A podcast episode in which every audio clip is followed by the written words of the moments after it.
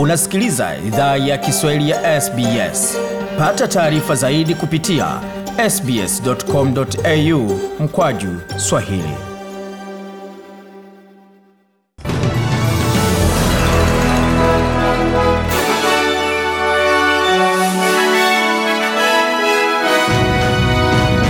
Wasikiza idhaa ya Kiswahili ya SBS hapa, ikiwa ni taarifa kamili ya habari.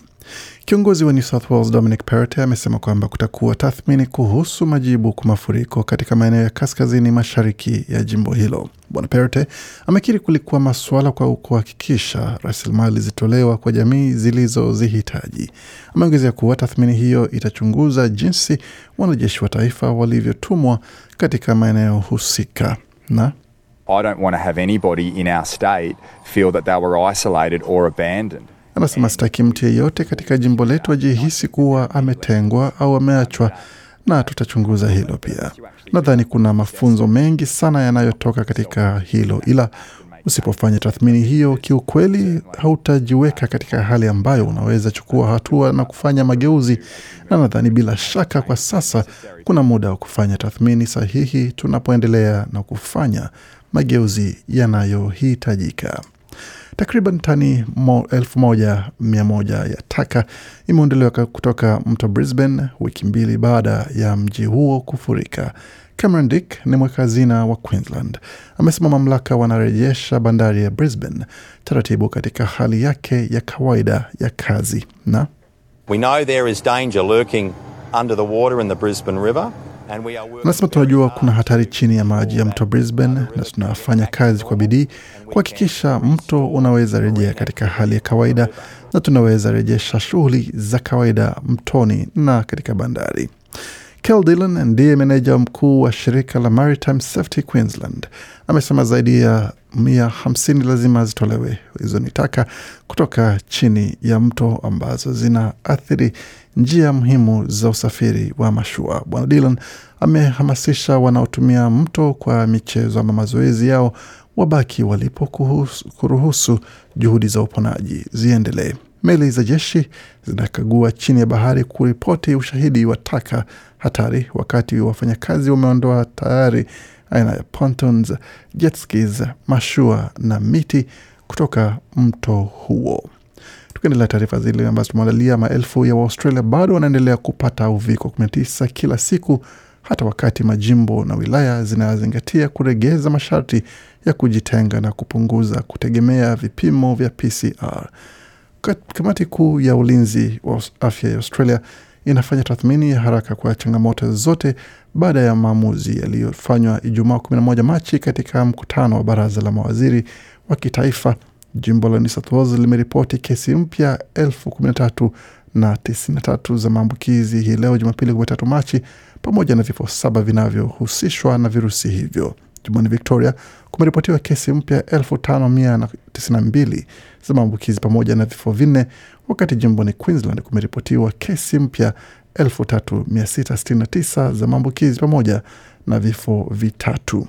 Tasmania ina kesi mpya 932 za maambukizi wakati ACT imeripoti kesi mpya 649 za maambukizi na wilaya ya kaskazini imeripoti kesi mpya 151 za virusi, wakati magharibi Australia ina kesi mpya 3602 za maambukizi pamoja na kifo kimoja kwa masikitiko, wakati kusini Australia kumeripotiwa kesi mpya 2023 za maambukizi pamoja na kifo kimoja kwa masikitiko.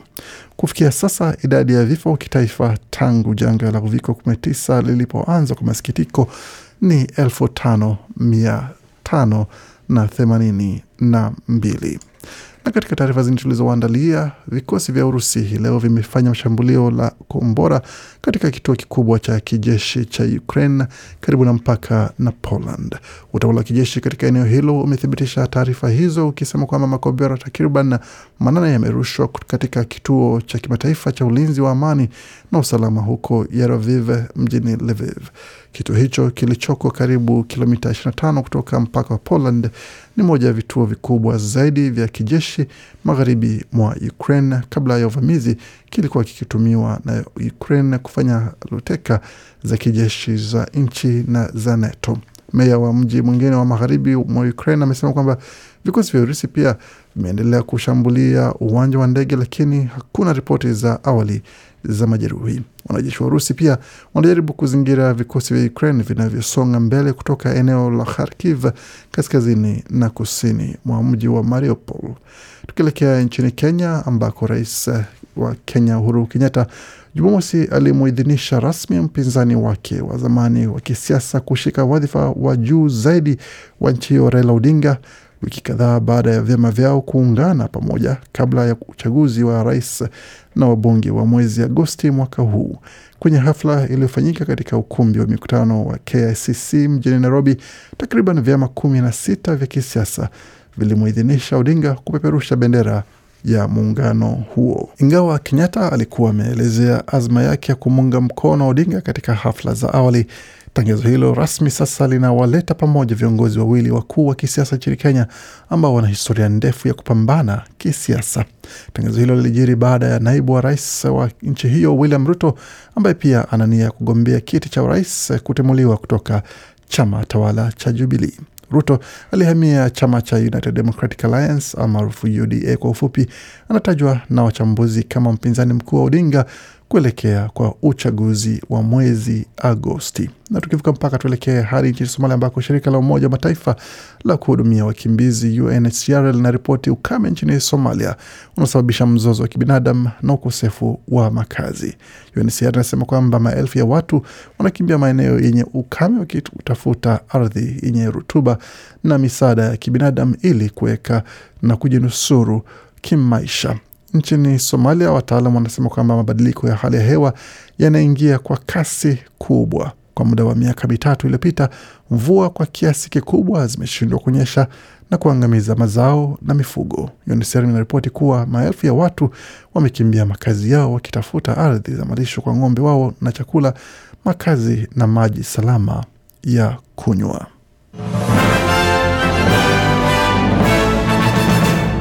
Waendelea kusikia idhaa Kiswahili ya SBS ukiwa na migodi ya migerano, na hivi sasa tuingie moja kwa moja katika dimba la michezo, tukianzia katika mchezo wa AFLW kwa upande wa wanawake wanaocheza AFL na timu ya Adelaide Crows imejishindia ubingwa katika michuano ya wanawake katika upande wa AFL baada ya kuwacharaza St Kilda kumaliza msimu huo wakiwa vinara wa mchezo huo. Na katika taarifa zingine ni pamoja na anaye fanya mchezo wa kuteleza kwenye theluji ama barafu kama napenda. Ben Tadhop ndiye atakapeperusha bendera ya Australia katika sherehe za kufunga michezo ya Olimpiki ya majira ya baridi kule mjini Beijing katika michezo ya Paralympics kama inavyojulikana. Vilevile mchezaji huyo mwenye miaka ishirini na mbili anasema kwamba anajihisi ana fahari sana na anajihisi vizuri sana kupewa heshima hiyo kupeperusha bendera ya Australia katika sherehe hiyo ya kumaliza michezo hiyo. Na katika soka ya wanawake nchini ni matokeo yalikuwa ni kama hivi. Melbourne Victory wameweza kuhakikisha kwamba wanaendelea kushiriki katika michuano ya fainali baada ya kuweza kuwacharaza Adelaide United wanawake na kumaliza msimu wao, lakini hawakujikatia tiketi ya kuendelea mbele katika nafasi nyingine. Hiyo itakuwa nisema kwamba Melbourne sasa watamenyana na mahasimu wao wa karibu ama watani wao Melbourne City katika mechi ambayo itakuwa hapo kabla ya CNFC kuweza kukichapa katika fainali ambayo itakuwa ni moja ya mechi za kusisimua mno katika mchezo huo wa soka ya wanawake nchini Australia. Na katika soka ya wanaume, Cristiano Ronaldo amejipa nafasi bora katika historia makumbukumbu za soka kwa kuwa mchezaji wa pili mwenye miaka mingi zaidi ama mzee zaidi ukipenda kuweza kufunga hattrick ama magoli matatu katika mechi moja baada ya kuwasaidia Man United kufunga magoli matatu kwa mbili dhidi ya Tottenham alfajiri ya leo. Mechi zake zote zimehusisha goli mia nane na saba ambazo amezifunga Ronaldo katika mechi ama michezo ya kulipwa, na hapo anakuja nyuma kidogo ya mchezaji ama amechukua nafasi ya mchezaji kutoka Czech Republic Josef Bican ambaye ana magoli mia nane na tano ambayo alifunga kati ya mwaka elfu moja mia kenda thelathini na moja hadi mwaka elfu moja mia tisa na hamsini na tano na kwa sasa mreno huyo mwenye miaka thelathini na saba ana magoli tayari amekuwa akicheza katika miaka kumi na nne amechezea United pamoja na timu zingine kadhaa akicheza hapo na kuweza kuongoza katika mchezo huo wa soka. Katika matokeo ambayo tumeweza kuwaletea katika soka ya Australia ni pamoja na matokeo kama haya. Mechi ambazo zimechezwa mapema hii leo ilikuwa ni kati ya Adelaide United waliokichapa dhidi ya Newcastle Jets wakapata ushindi magoli mawili kwa moja kwa upande wa wanaume. Sydney FC ikapata ushindi wa magoli mawili kwa sufuri dhidi ya Perth Glory, wakati Macarthur waliokaribisha Western Sydney Wanderers na kuwacharaza magoli matatu kwa moja. Melbourne City wakatoka sare ya kufungana mbili mbili dhidi ya Western United.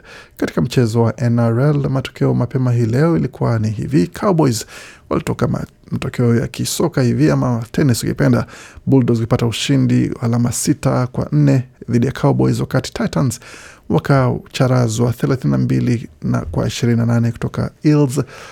West Tigers wakapata kichapo cha kuweza kusikitisha sana kwa zaidi ya alama kumi 26 kwa 16 dhidi ya Melbourne Storm, wakati Warriors wakapata kichapo kutoka kwa Dragons 28 kwa 16.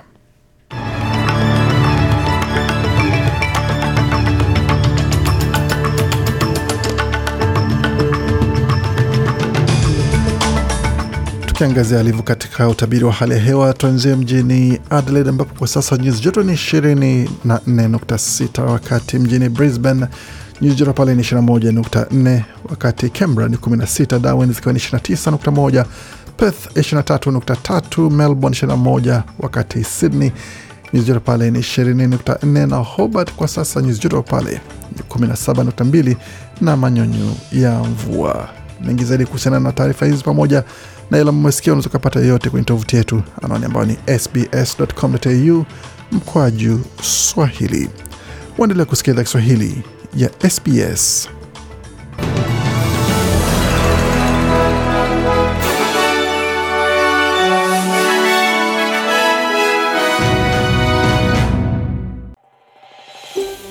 Je, unataka kusikiliza taarifa zingine kama hizi?